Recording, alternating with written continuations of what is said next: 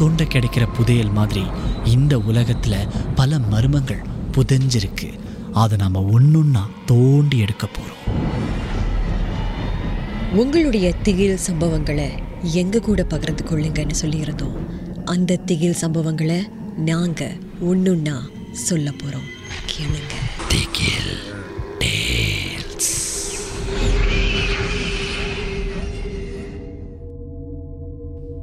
எனக்கு இந்த மாதிரி விஷயங்கள்லாம் பேச பிடிக்காது.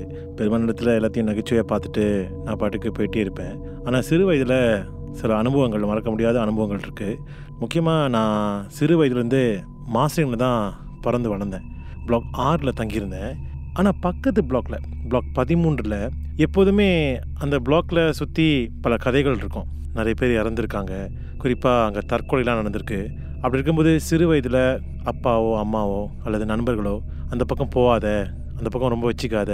குறிப்பாக இரவு நேரத்தில் அங்கெல்லாம் சுத்தாதுன்னு அடிக்கடி சொல்லுவாங்க.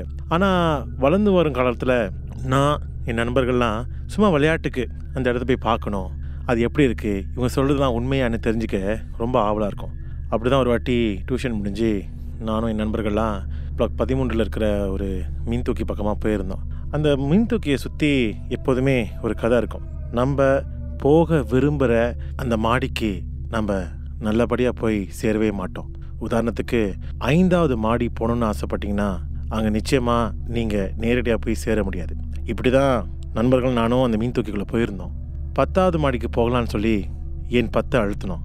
சிரிச்சுக்கிட்டே இருக்கும்போது அந்த மீன் தூக்கி மூட ஆரம்பிச்சிச்சு. முதல் மாடி ரெண்டாவது மாடி மூணாவது மாடியில் மீன் தூக்கி நிப்பாட்டுச்சு. நண்பர்களுக்கும் எனக்கும் ஒரே ஆச்சரியம். அது வரைக்கும் விளையாட்டுக்கு சிரிச்சிட்டு இருந்தோம். மூணாவது மாடி நம்ம அழுத்தவே இல்லையே. சரி கதவை மூடிட்டு மெதுவாக மீன் தூக்கி நான்காவது மாடி ஐந்தாவது மாடின்னு மெதுவாக போக ஆரம்பிச்சது.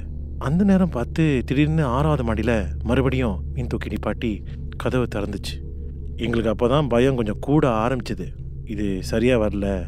நம்ம அப்பா அம்மா சொன்னது உண்மையாக இருக்குமோ? ஒருவேளை அந்த தற்கொலை அந்த மீன் தூக்கிறது தான் நடந்திருக்குமோன்னு நிறைய கேள்விகள் எனக்குள்ளேயே வர ஆரம்பிச்சது. அதுக்கப்புறம் என் நண்பர்கிட்ட சொன்னேன் வேணாம் நம்ம அடுத்த மாடியில் இறங்கி நம்ம மாடிப்படியாக கீழே இறங்கி வந்துடலான்னு.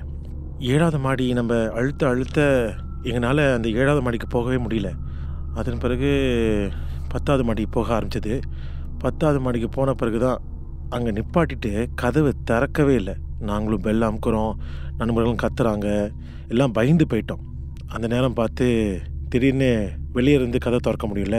ஒரு வயதானவர் கதை திறந்து நீங்களாம் என்ன பண்ணிக்கிட்டு இருக்கீங்க?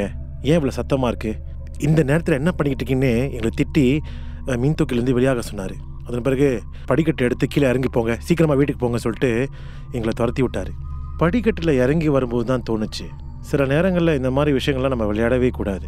ஏன்னா நம்ம விளையாட்டுக்கு செய்கிற விஷயங்கள் வினையாகிறதுக்கு பல வாய்ப்புகள் இருக்குது அப்போ தான் எங்கள் அப்பா அம்மா சொன்னது எனக்கு ஞாபகம் வந்துச்சு.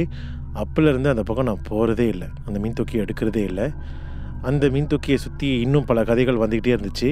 ஆனால் காலப்போக்கில் நான் அதை மறக்க முயற்சி பண்ணேன். ஏன்னா மீன் தூக்கியில் நடந்த அனுபவத்தை விட அதை பற்றின யோசனை அடிக்கடி என் தூக்கத்தை ரொம்ப டிஸ்டர்ப் பண்ணுச்சு. இதனாலேயே எங்கள் அப்பா அம்மாலாம் பயந்து பையனுக்கு ஏதோ பட்டுருச்சு போல் சாமிலாம் கும்பிட்டு பார்த்தாங்க. அந்த நேரத்தில் என் மனசில் இருக்கிற அந்த ஒரு பயம் அதை போக்குறதுக்கே எனக்கு பல நாட்கள் எடுத்துச்சு.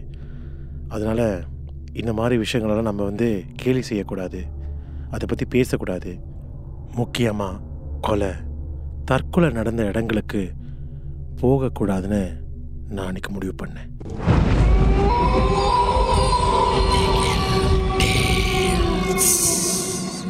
இந்த உண்மை சம்பவங்கள் உங்களுக்கு ஒரு பொழுதுபோக்காக அமையணுக்காக தான் தயாரிக்கப்பட்டிருக்கு.